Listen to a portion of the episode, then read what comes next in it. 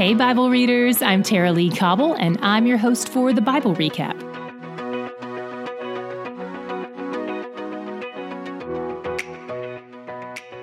Welcome to our December Reflections and Corrections episode. Let's start with the reflections. We just finished our 66th book of the Bible and the 27th book of the New Testament, which means you've either finished reading the whole Bible or the whole New Testament. Congratulations! So here's a brief summary of what we've seen in the Bible's overall meta narrative.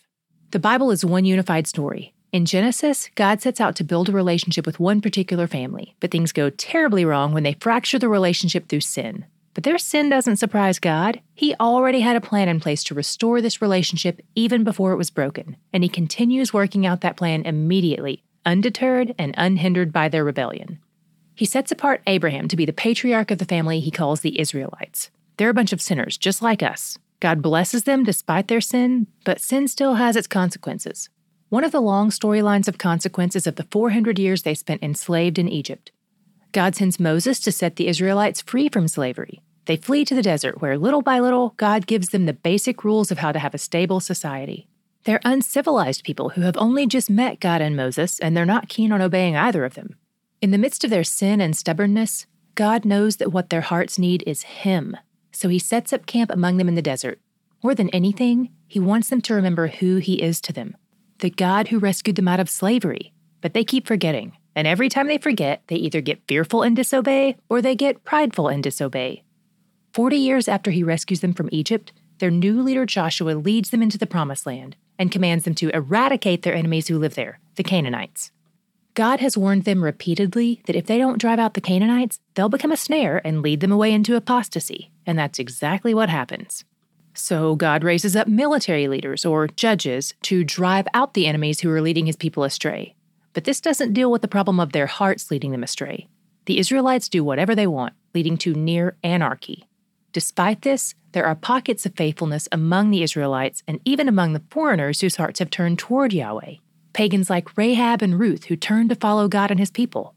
God has been telling us all along that he's going to build his people from among every nation, and this is evidence of that. Next, God raises up Samuel the prophet to lead the people, but what they really want is a king.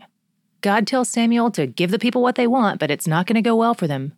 Their first king is Saul, a fearful man who makes rash decisions without consulting God. Then a shepherd named David is positioned as Israel's second king, He's a man after God's own heart, but he's still deeply flawed. He makes a few decisions that mark him for life, but they don't mark him for eternity. God shows him astonishing amounts of mercy and grace. David is succeeded on the throne by his son Solomon. Despite being the wisest man who ever lived, he has a problem with womanizing and worshiping other gods. Yahweh is generous to him nonetheless and gives him the distinguished assignment of building Israel's first temple the place where God came to dwell among the people in the midst of the Promised Land. After Solomon dies, the nation state of Israel is divided into two separate kingdoms. Over the 350 ish years of the divided kingdom, God sends several prophets to warn both northern Israel and southern Judah about what's going to happen. They'll be overcome by other nations. First, the Assyrians defeat northern Israel and take them into captivity. Southern Judah eventually falls under siege by the Babylonians. When southern Judah falls, many of God's people in Jerusalem are carried off into exile. But God promises them that there's a timeline on this exile. He'll bring them back to the land in 70 years. Not only that, but he'll punish the enemies who are oppressing them. And he doesn't leave them alone during their exile in Babylon. He sends prophets to remind them of his promises and the fact that his character has remained the same through all the generations, through all their sins. He's always been working out his plan for restoration. When the 70 years are up, he brings in Persia to defeat Babylon, and God causes the Persian kings to show favor to the exiles, not only letting them return to Jerusalem, but paying the bill for them to rebuild the city the Babylonians destroyed. They finish the temple and begin to offer sacrifices and celebrate feasts again, but they quickly fall back into their old sin patterns, oppressing the poor, marrying people who don't love Yahweh, dishonoring God and His Sabbath and His laws. God sends more prophets to rebuke them. The people are turning away because God's promises don't seem to be coming true but he reminds them that he has been fulfilling the promises. He brought them back to the land on his exact timeline and rebuilt their city. The end of the Old Testament marks the beginning of a period known as the 400 years of silence. During that time period, we have no written records of God's engagement with mankind. but we know he's there, working out his plan in the meantime, in and through his people. During this time, the Roman Empire starts to rise up and takes control of Israel in 63 BC. The Jews are tired and they're ready for rescue. They've been driven from their land, had their cities destroyed, have lived as exiles and as slaves, had to rebuild their cities, and are now living back in their homeland under the oppression of one of the cruelest empires in the history of mankind. They remember God's promise to send them a new king who would conquer all their enemies and bring peace on earth, but they have no idea yet what that means or how or when that promise will be fulfilled. Around 7 BC, the New Testament picks up, and once again we see God actively working out his plan for redemption. He sets apart a man named John the Baptist, we call him JTB, as the forerunner who will prepare the way for the Messiah. JTB's cousin is a man named Jesus, and Scripture tells us repeatedly that Jesus is God the Son who has come to earth to live as human. He's fully God and fully man, and he serves as another manifestation of the temple of God, where God comes to dwell in the midst of his people. Even before his birth, it's evident that he is the fulfillment of all the Old Testament prophecies about the Messiah. Jesus begins his ministry around the age of 30 after JTB baptizes him. Then he calls some disciples to follow him. They're from all walks of life, from the lowly fisherman to the wealthy tax collector. They travel all around the Galilee region as Jesus preaches the message of repentance and the hope of the kingdom of God. The disciples see him perform all kinds of miracles, from simple things like making lunch for thousands at the drop of a hat, to casting out demons, to healing the sick and raising the dead. Jesus seems to show special attention to those who are the outcasts and the overlooked and he even ventures out into the non Jewish areas to spread the gospel to the Gentiles, which is all non Jews. While Jesus is generous and loving, he also has harsh words. He speaks with passion against people who oppress the poor or who are self righteous, like the Pharisees and Sadducees. They've added to God's basic laws with their burdensome rules, and they look down on others who don't live up to their standards. Jesus calls them whitewashed tombs. The outside is shiny, but they're dead inside. Jesus takes the good news of God's rescue everywhere he goes and promises his disciples that even though he will go away from them someday, they will continue to carry that good news with them and preach it everywhere to everyone who hasn't heard. They're part of an unstoppable kingdom, one that will push back the darkness with the light of the gospel of Jesus. He begins to speak more frequently and clearly about his death and even tells his followers that one of them will have a role in making that happen Judas Iscariot. When the week of his death comes, he's in Jerusalem preaching in the temple, prophesying, having dinner with his apostles, and then, just like he said, Judas hands him over to the religious leaders. He's tried by both the Jewish religious leaders and the Romans too, and even though Rome declares him innocent, the people want him killed anyway.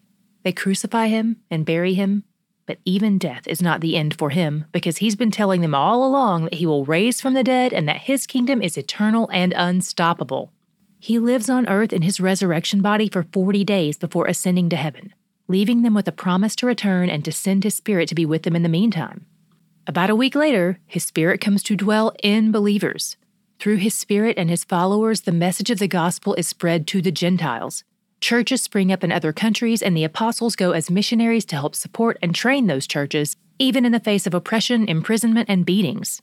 Through all of this, they seek the Spirit for guidance as they encourage the churches, direct them, and even rebuke them.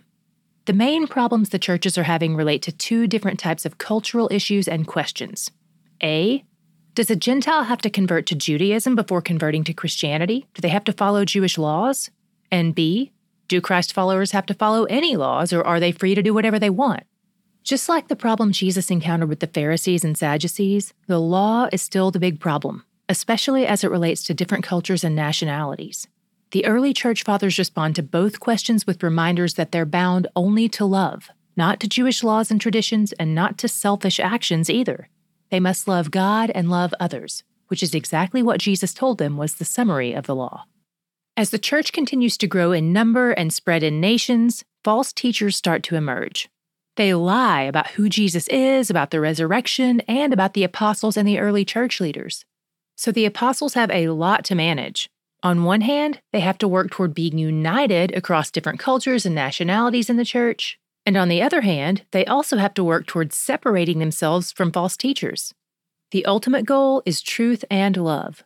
Love without truth is foolish, truth without love is arrogant, but truth and love strikes the balance Christ aimed for to love God and love others.